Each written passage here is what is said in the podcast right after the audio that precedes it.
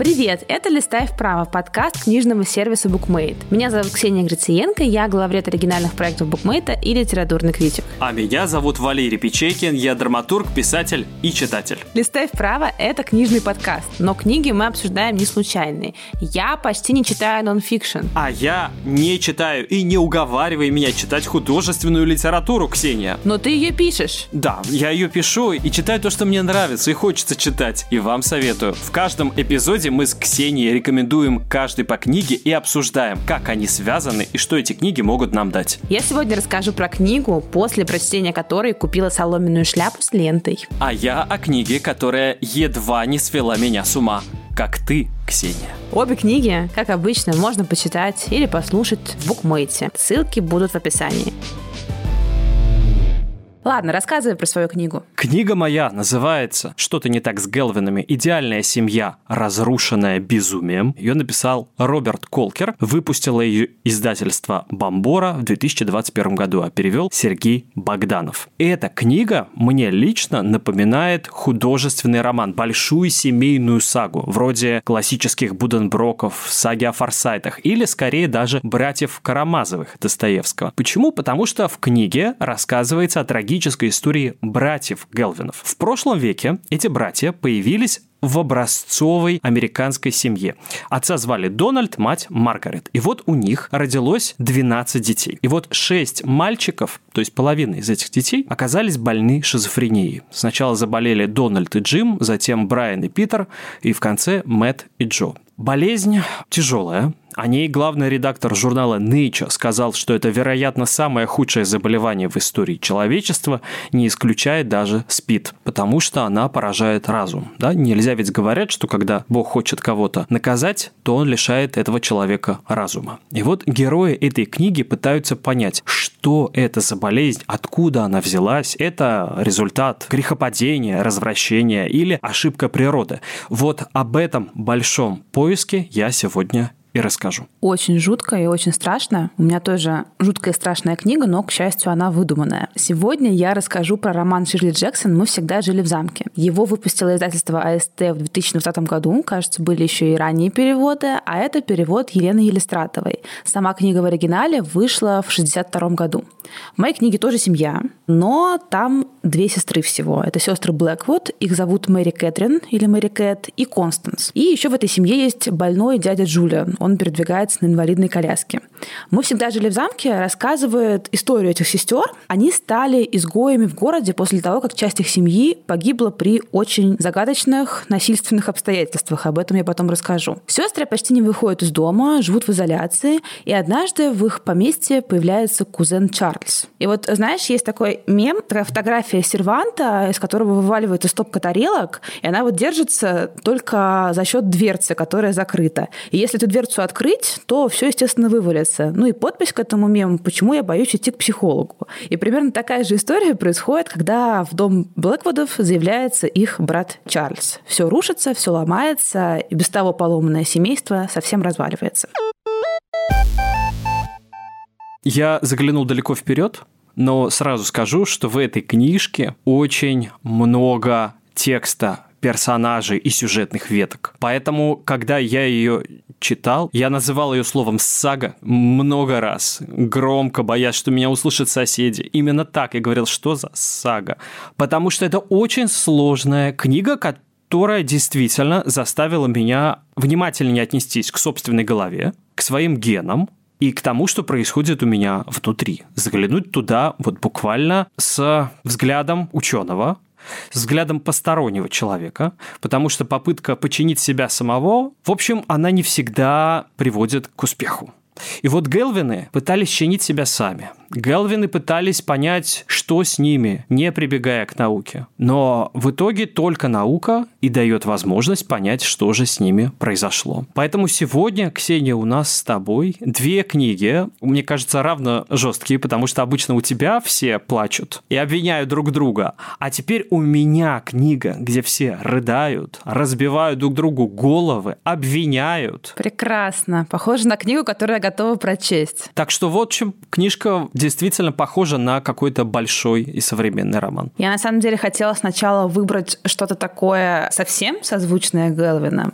То есть у меня были варианты, где все гораздо хуже, чем у Ширли Джексон, но потом я поняла, что после выпуска с Франклом и Моррисон я, пожалуй, уже не потяну такой эмоционально тяжелый эпизод и такой тяжелый разговор, поэтому лучше говорить о чем-то более приятном. И я выбрала поговорить про Ширли Джексон, потому что это моя самая любимая писательница. Я очень давно искала повод о ней поговорить, так что я предполагаю, что это немножко подсластит наш разговор сегодня. Я надеюсь, во всяком случае. Хотя книга тоже дико тяжелая. Я про Ширли Джексон знаю, что она была гадалка. И вот когда к ней приходили гости, она им иногда разбрасывала картишки. В общем, она была дама эффектная, любила произвести впечатление. А вот в литературе она производит такое же впечатление, как и на гостей. Она, правда, была очень эффектной дамой, она действительно раскладывала Таро и вообще в какой-то момент в своей жизни любила мистифицировать свою фигуру. Я даже больше скажу, скорее это любил делать ее муж, он был литературным критиком, и он пытался создать такой ее образ, который будет привлекать больше читателей. Но мне кажется, что Ширли Джексон такая писательница, о существовании которой все знают, знают иногда что-то о ней, но никто особенно не читает ее и тем более не знает вообще подробностей, почему она такая, что она писала, как она писала, какие у нее основные темы и так далее. И вот ты там, например, знаешь про Таро, кто-то знает про то, что вот она писала какие-то страшные книги, что есть э, жанровая премия ее имени, с которой там вручается еще камень как награда по сюжету рассказа «Лотерея». Может быть, кто-то еще знает, что ей вдохновлялся Кинг или какие-то другие страшные авторы, но при этом она все равно находится, мне кажется, немножко на литературной периферии.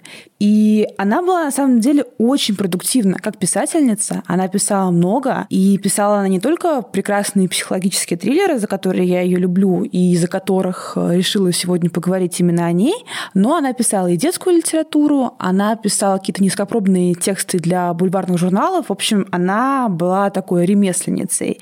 И, возможно, нельзя, конечно, точно сказать, но из-за этого восприятие этого писательского таланта немножко размылись. И еще, возможно, она осталась на периферии, потому что она была не в том времени и не в том месте писательницей женщиной. У нее был противоречивый супруг, у нее было четверо детей, она занималась бытом дома, она занималась детьми, и еще она фактически обеспечивала всю семью своим литературным творчеством. И это какое-то безумие. Выглядела она не как Сильвия Плат, например, которая больше вписывалась в каноны и красоты, и э, литературных интересов того времени. Она была довольно тучная, она была экстравагантная, она была не очень дружелюбная, и поэтому, кажется, она, в общем, не могла вписаться никак в канон, она не могла стать той писательницей, на которую бы смотрели, которые восхищались, потому что книжек у нее много, ведет она себя странно, и, в общем, так она как будто бы немножко размылась. Кстати, «Мы всегда жили в замке» — это ее фактически последний роман. Он был опубликован за три года до ее смерти. И она это считала, в общем, своим самым сильным произведением хотя иногда в нем сомневалась. Извини, а у нее у самой, кроме экстравагантности, вот такой акцентуации, не было, как у авторки романа «Черный принц». Арис Мёрдок же была деменция, кажется, да, или Альцгеймер. Ну, в общем, она закончила свои дни довольно в этом смысле печально. Вот у Шерли Джексон было что-то такое? Знаешь, очень сложно объективно оценить ментальное здоровье Шерли Джексон, просто потому что она умерла в 65 году, а пик ее карьеры пришелся на 50-е, и, как ты сам знаешь, тогда психиатрия была совершенно не на том уровне. Точно известно, что она страдала агорафобией, и она действительно некоторый период своей жизни прям боялась выходить из дома. Известно, что что у нее была тревожность, и известно, что она в какой-то момент принимала таблетки, от которых у нее развивалось что-то вроде зависимости. Но, опять же, мы не можем точно сказать, так ли это было. Вдобавок, ее муж очень любил мистифицировать ее образ, и тот факт, что она была довольно недружелюбная, отлично связывался с тем, что у нее есть какие-то ментальные расстройства. В целом она пишет про ментальные расстройства постоянно, и как будто бы это повышает ее значимость, ее ценность как писателя, если она страдает этим расстройством сама. Так что я тут не готова говорить что-то наверняка. Давай поговорим про ее вес в литературе. Вес в литературе у нее большой, потому что она одна из немногих женщин, которые писали страшную литературу в 20 веке. И она повлияла на огромное количество авторов. Я уже говорила там про Стивена Кинга, Кармен Мария Мачада и ну, просто большинство авторов, которые особенно в Америке пишут хорроры, так или иначе соприкасались где-то с Ширли Джексон, потому что это основа основ жанровых. И все ее тексты, ну, во всяком случае, все тексты, которые мне нравятся и которые я считаю действительно талантливыми, они как раз отчасти про ментальные болезни. Но ты не вполне понимаешь, как бы это про ментальные болезни или это просто про какую-то инаковость. Ты не понимаешь, это про реальность или про нереальность. Ты не понимаешь, это про какое-то сумасшествие или это, например, какая-то мистика. Ну, как пример, есть у нее такой рассказ, кстати, в э, тему Гелвинов про мальчика. Он называется Чарльз, и мальчик ходит в подготовительную школу и постоянно рассказывает о каком-то Чарльзе это как будто бы местный хулиган. Но он там кого-то пнет, скажет какое-то плохое слово, еще что-то плохое сделает. И родители сначала думают, ну ок, прикольно, мальчик социализируется, ему, в общем, нужно как-то понимать, что мир не такой радужный, и в нем есть такие тяжелые люди, нужно научиться с ними как-то взаимодействовать. А потом все становится довольно тревожно, и они приходят в школу и хотят пообщаться с учительницей и узнать, что это за Чарльз, почему он так плохо влияет на их сына, и что вообще происходит.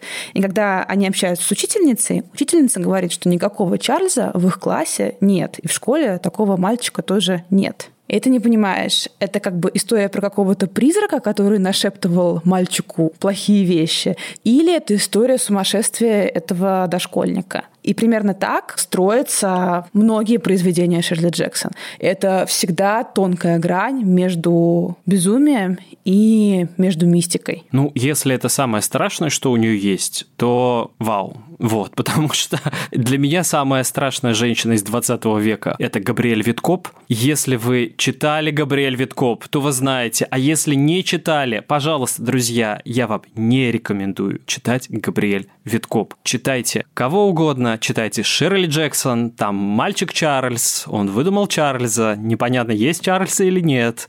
И это безумие, кстати, совсем не похоже на то, что происходит с Гелвинами, потому что Гелвины выдумывали осьминогов, от которых они произошли. Гелвины делали вещи, которые прямо маркируются как безумие, хотя в течение своей большой жизни мальчикам ставили разные диагнозы. От биполярного расстройства до шизоаффективного и шизофрении.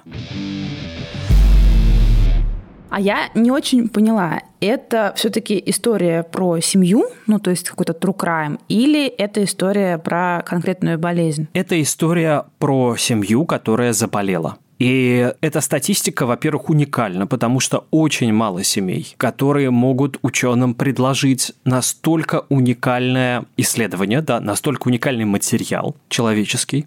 И это история о том, как болезнь жила одновременно с семьей, и у этой болезни как будто даже появляется собственная биография, выраженная через персонажей. И вот действительно эта книга настолько сложная, что мне пришлось листать вправо, то есть возвращаться на назад. Ты раскрыл смысл нашего названия, наконец. Да, я наконец понял, что мы хотели сказать и в этой книге очень много героев, потому что детей 12, плюс мать с отцом, плюс окружение, плюс история Америки, плюс биографии ученых, которые пытаются ухватить эту болезнь, плюс контекст. И это, правда, очень сложная книжка. Почему у нее есть аудиоверсия? Наверное, потому что эта книга, во-первых, заслуженно получила очень много хвалебных отзывов от Опры Уинфри, она получила разные награды, она получила большое читательское внимание, и книгу эту можно слушать, но ее еще, если вы захотите разобраться, вам ее еще надо будет перечитать. В этой книге происходит жизнь большой семьи, в которой друг за другом начинают болеть дети. Начинают болеть только мальчики. И вот, во-первых, они все начинают проявлять признаки этой болезни довольно рано, когда мальчик ведет себя плохо, когда один брат разбивает голову другому. Это пубертат или это что-то другое? И вот очень хорошо показано то, как люди принимают болезнь за акцентуацию характера. Ну, знаешь, вот про меня тоже многие говорят, ну, Печейкин, ну, знаешь, он такой творческий. Ты просто грустный, у тебя не депрессия, ты просто грустный. Или ты просто не поел сладкого. Я так себе все объясняю. Надо просто покушать, и все будет хорошо. И поэтому и родители, и окружающие пытаются понять, что не так с Гелвинами. А с Гелвинами болезнь. И вот они попали еще в такой исторический период, 50-е, 60-е годы Америки, когда наука, во-первых, точно не понимала, с чем она имеет дело, когда вокруг была очень бурная история, в целом история страны, когда вокруг были наркотики, когда вокруг были религиозные культы, и поэтому очень сложно из этого всего вынуть историю болезни, вот составить анамнез, собственно, что происходит. И, конечно, Роберт Колкер сделал большую вещь, вещь. Когда он написал эту книгу, это действительно большой героический поступок. Что я имею в виду? Разобраться в истории Гелвинов – это просто с ума сойти. У меня, кстати, остался вопрос. Я так и не понял, как автор получил всю эту информацию. Я как раз хотела спросить, да, общался он с ними или нет. Там есть частная переписка, там есть наблюдения, которые можно либо реконструировать из реплик, собственно, героев и участников. Часть этих наблюдений, возможно, личная. Короче говоря, это огромное какое-то глубокое интервью, это работа с документами, и я представляю, насколько это энергоемкая работа. Это же не просто все из головы. Вот знаешь, как в твоих книжках, Ксения. Написали всякие Ширли Джексоны. Как же автофикшн, подожди. Ну, автофикшн в этом смысле ты у себя самого можешь сверять. Да, вот, значит, пишу я автофикшн про Валерия Печейкина. Пишу, он прекрасен, он красив, он умен. Да, я подтверждаю. Я единственный источник верификации. И я решаю, так или не так.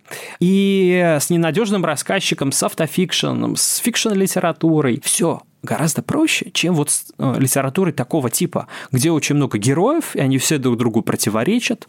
Вот, например, несколько утверждений. Вот что из этого правда, а что нет, решайте сами. Ну вот представьте, к матери Маргарет Келвин приходит один из ее сыновей и рассказывает, как друг семьи, человек, которому она доверяла, его в юности совратил. Или когда приходит другой сын и говорит, что он подвергался сексуальному насилию со стороны одного из своих братьев. Или когда приходит дочь и говорит, что она подвергалась сексуальному насилию со стороны одного из братьев.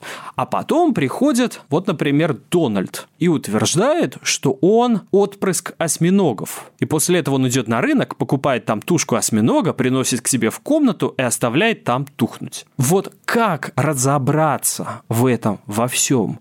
кто из них врет, а кто из них, хотел сказать, правда, отпрыск осьминога. Ксения, а хочешь эксперимент прямо над собой? Прямо у нас в подкасте? Конечно же хочу. Вот смотри, сразу скажу, что этот эксперимент который провел один из ученых. Он проводил его в лаборатории, он проводил его в других условиях, фиксировал реакцию мозга, поэтому то, что мы сделаем сейчас, это не научный эксперимент, но это для того, чтобы, во-первых, нас повеселить, а во-вторых, задуматься, что у нас в голове. Итак, эксперимент будет очень простой. Я сейчас издам некий звук, а твоя задача будет этот звук повторить. Представь, что ты эхо, вот как в песне «Мы эхо».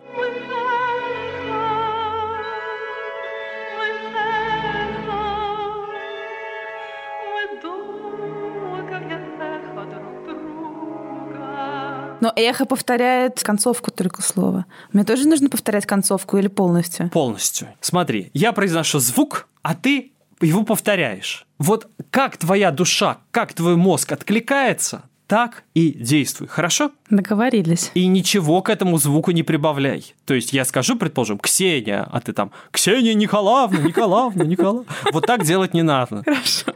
Щелк. Щелк. Щелк. Щелк. Щелк. Щелк. Ну смотри, если бы мы были в лаборатории, я бы сказал, что у тебя не просто шизофрения, но она прогрессирует. Великолепно. Разумеется, я не ставлю тебе диагноз. И, разумеется, это не то, что было в лаборатории. Но то, что произошло у нас минуту назад, называлось экспериментом с двойным щелчком. И реагировал на него мозг.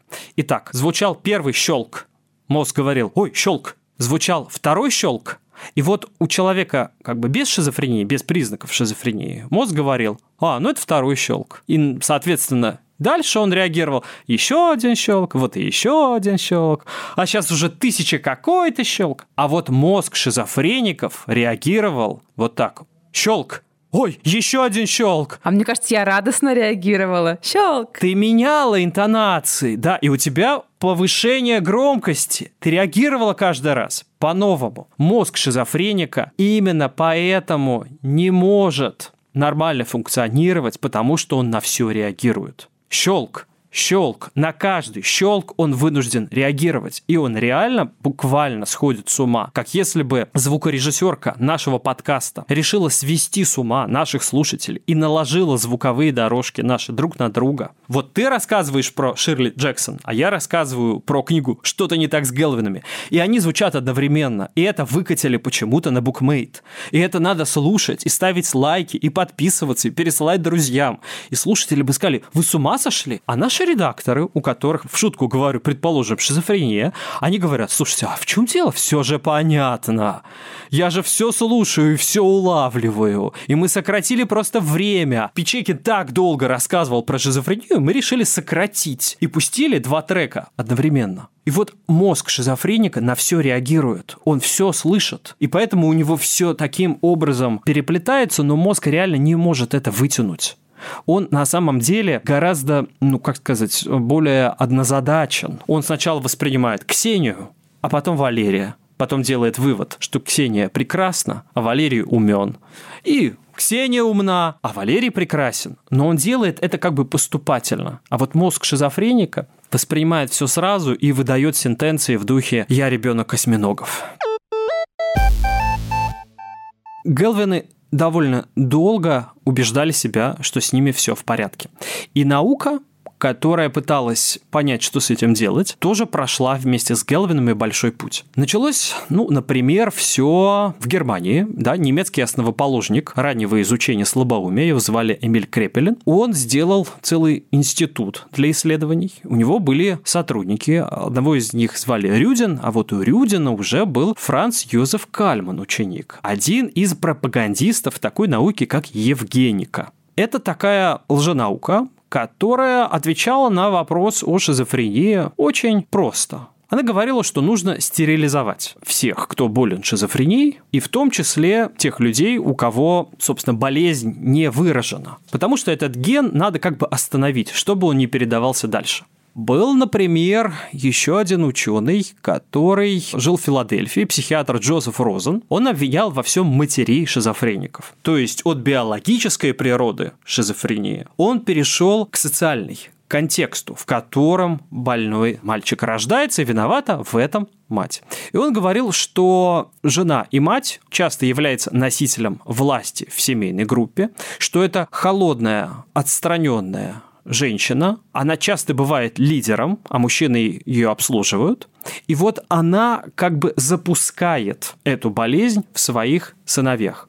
Психолог и психиатр из Стэнфордского университета Сюзанна Райкард писала о шизофреногенной матери как о типаже англосаксонской американки из среднего класса. Аккуратной, адекватной, но полностью лишенной подлинной душевной теплоты. И вот сама Маргарет Гелвин производила впечатление именно такой американки. О ней даже дочери в этом смысле отзывались довольно нелестно. Например, она, по воспоминаниям одной из ее дочерей, говорила что в ее жизни сначала были шипы, а потом розы. Как ты думаешь, о чем она так сказала? О воспитании. Сначала 10 шипов. Это 10 мальчиков, а потом две розочки. И вот дочери задавали справедливый вопрос своей матери. Говорит, мама, а вот когда ты так относишься к мальчикам, собственно, а чего ты хочешь от них? Если ты сама как бы, да, их не любишь, ты называешь их шипами, если ты холодная, аккуратная, адекватная, но полностью лишенная подлинной душевной теплоты, собственно, чего ты хочешь от своих сыновей? Но это не то, на чем наука остановилась. Наука пошла дальше, и благодаря ученому, которого звали Фридман, она пришла к очень интересному выводу о том, что происходит в голове шизофреника. И вот это действительно интересно, это сложно объяснить, и это до сих пор как бы еще не законченный процесс, но выводы приблизительно следующие что в шизофрении как бы не хотелось Маргарет Гелвин. Виноват не друг семьи, виновата не развращенность, виноват даже не пол больных детей, потому что важнейший вопрос, а почему только мальчики болеют? И вот здесь дело не в грехопадении и не в гендере а в том, что происходит в мозге, когда он созревает. Там есть особый ген, и там есть этапы, которые этот мозг проходит. И в нем происходит штука, напоминающая, наверное, некоторым переустановку Windows. Вот у мальчиков, Гелвинов, что-то сломалось в момент переустановки их операционной системы.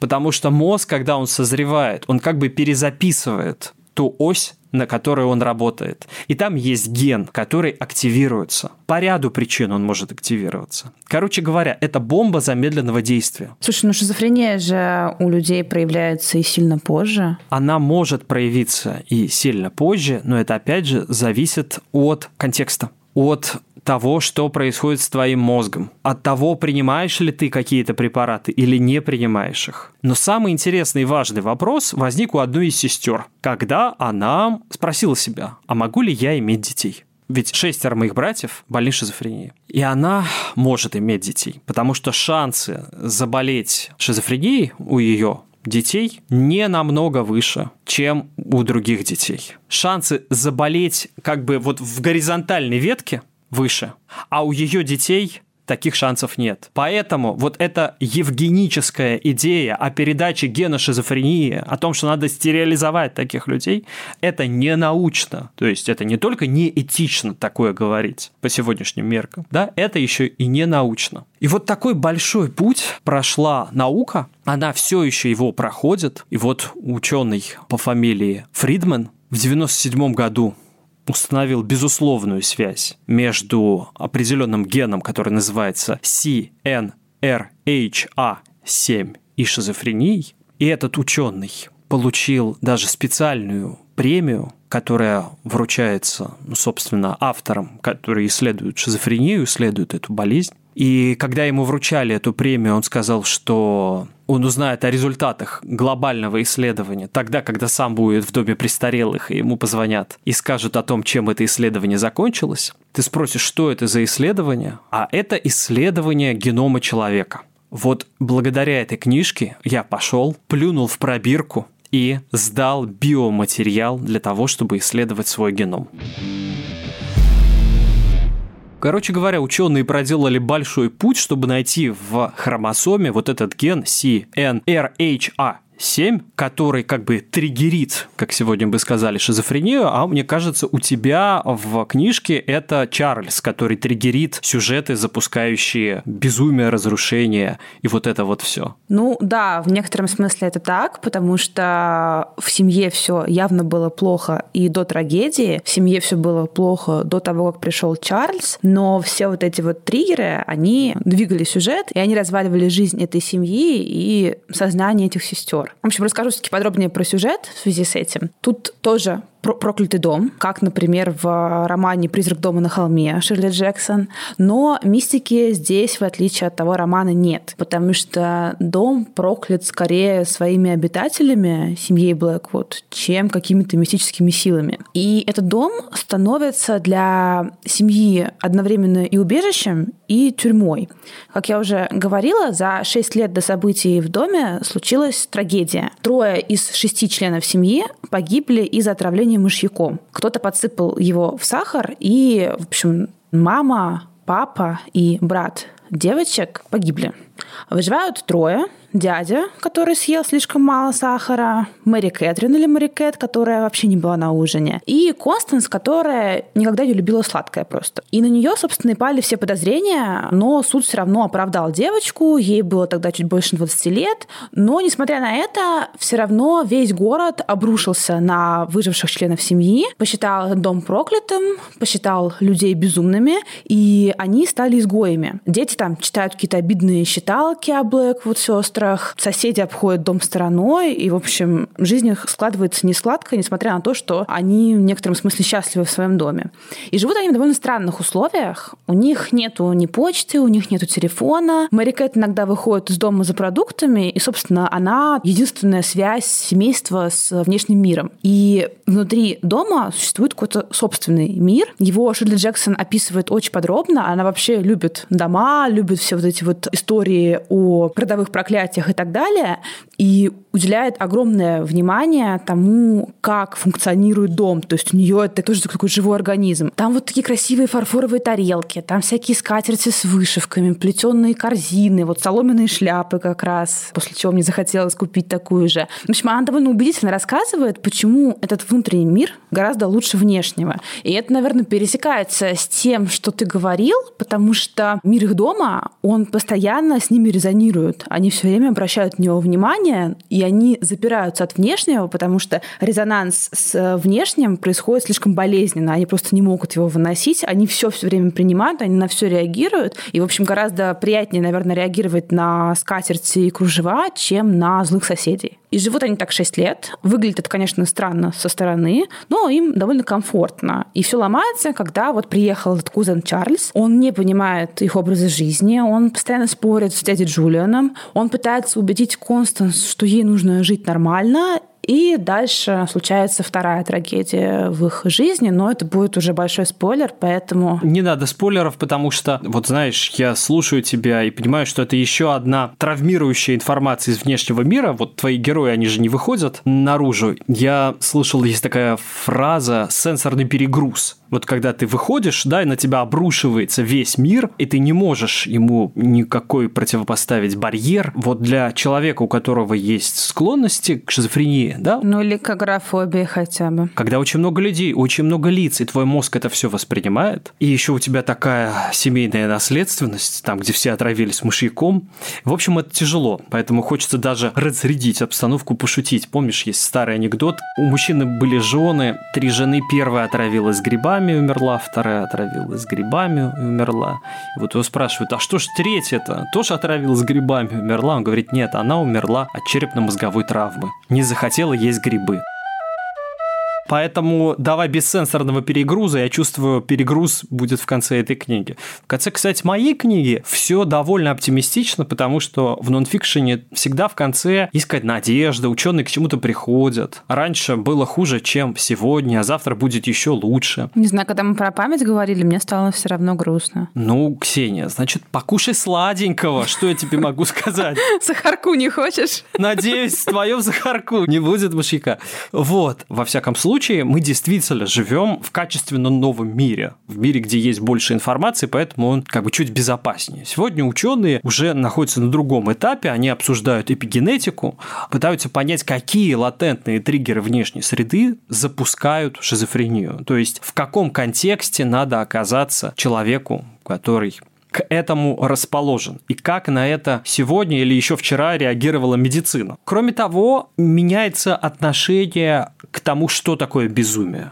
Сегодня это называется словом нейроразнообразие. Слушай, на самом деле ты точно в этом разговоре сказал про внимание к этим проблемам и большую толерантность, потому что история «Мы всегда жили в замке», она не только про ментальную отличность, не только про травму, но она вот именно про эту отчужденность и неспособность людей вокруг относиться с пониманием и с вниманием к чужим ментальным проблемам. Потому что Блэквуды, они явно другие, их совсем не принимает местное общество.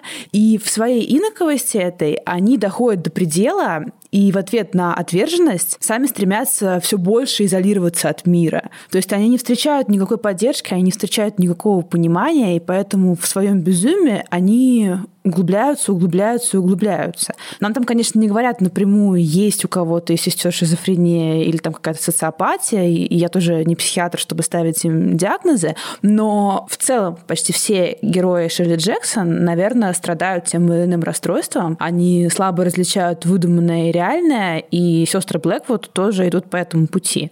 Например, ну, очевидно там, что Констанс страдает агорафобией, она не выходит из дома. Она вообще была все-таки обвинена в убийстве всей своей семьи, и это не намекает на какое-то благополучное состояние ментального здоровья. Тем более на суде она вообще говорила, что они все заслужили смерти. Мэри Кэт, вторая сестра, она тоже довольно своеобразная. Ей 18 лет, а Чарльз, когда приезжает и хочет с ней познакомиться, он говорит, ну, вообще дети меня любят ну, как бы 18 лет, и ребенок как будто бы не вяжется. Но она просто максимально инфантильна, она действительно ведет себя как ребенок, она говорит как ребенок, она думает как ребенок. И вдобавок ко всему, она еще склонна к какому-то магическому мышлению, она похожа на такую молодую маленькую ведьму, она какие-то обереги развешивает вокруг дома, пытается сохранить какой-то порядок в семье за счет вот этого вот магического. И здесь я вижу другое пересечение с Галвинами, потому что обернув вернув форму готического романа, Ширли Джексон все-таки рассказывает историю одной семейной трагедии. Мы не можем, повторяюсь, сказать, здоровые или нездоровые сестры, но скорее всего, они нездоровые, и получается, что из-за их ментальных проблем общество их просто выталкивает. Оно совершенно не готово с ними идти на какой-то контакт и разговор, при том, что это ну, молодые девушки. Мэри Кэт, когда произошла трагедия, было 12 лет, а Констанс, которую обвинили, было 22 года. Ну, то есть они девочки. И тем не менее, общество их ненавидит, и происходит еще одна потом трагедия, связанная с этим. И как-то я читала одно английское издание, там было послесловие писательницы Джойс Кэрол Оутс, и она как раз предположила, что у Мэри Кэт может быть параноидальная шизофрения.